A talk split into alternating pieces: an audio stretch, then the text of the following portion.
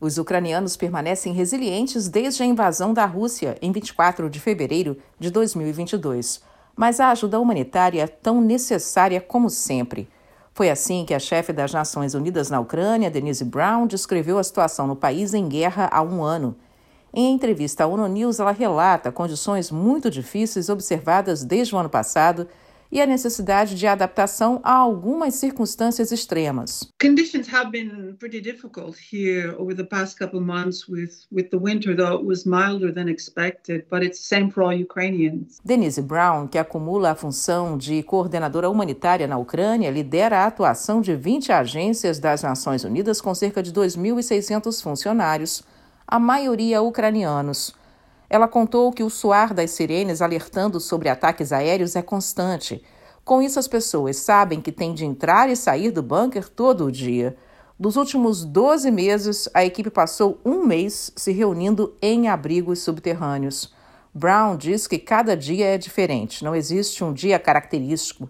Mas em 10 de outubro, o centro de Kiev, a capital da Ucrânia, foi atingido por ataques aéreos às 8h20 da manhã a apenas um quilômetro do escritório. When uh, I heard that explosion and the office started shaking. Denise Brown lembra que o escritório foi sacudido com o um impacto e ao ver tudo começar a tremer, ela decidiu que era hora de se proteger no bunker com a equipe. A chefe da ONU na Ucrânia diz que o foco é apoiar o povo ucraniano, principalmente com a entrega de itens de primeira necessidade. A atuação tem sido feita o mais próximo possível na linha de frente, o que requer planejamento e coordenação meticulosos. Brown afirma visitar regularmente as comunidades da linha de frente, uma vez que a ONU participa das entregas mais difíceis.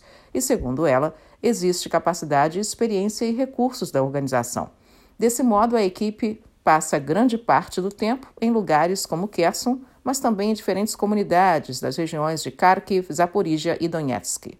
Ela relata que em novembro de 22 havia esperança quando a cidade de Kherson foi retomada pelo governo ucraniano. Três dias depois, sua equipe estava no local e foi recepcionada pelos moradores que acenavam para os comboios da ONU. Mas meses depois, ataques aéreos contínuos deixaram civis e voluntários mortos, bem como feriram trabalhadores humanitários. Embora o conflito pareça continuar, também segue firme a esperança das pessoas que seguem na cidade. Denise Brown contou que muitos relatam que não vão deixar suas casas em demonstração de força, convicção e resiliência da população da Ucrânia. Da ONU News em Nova York, Mônica Gray.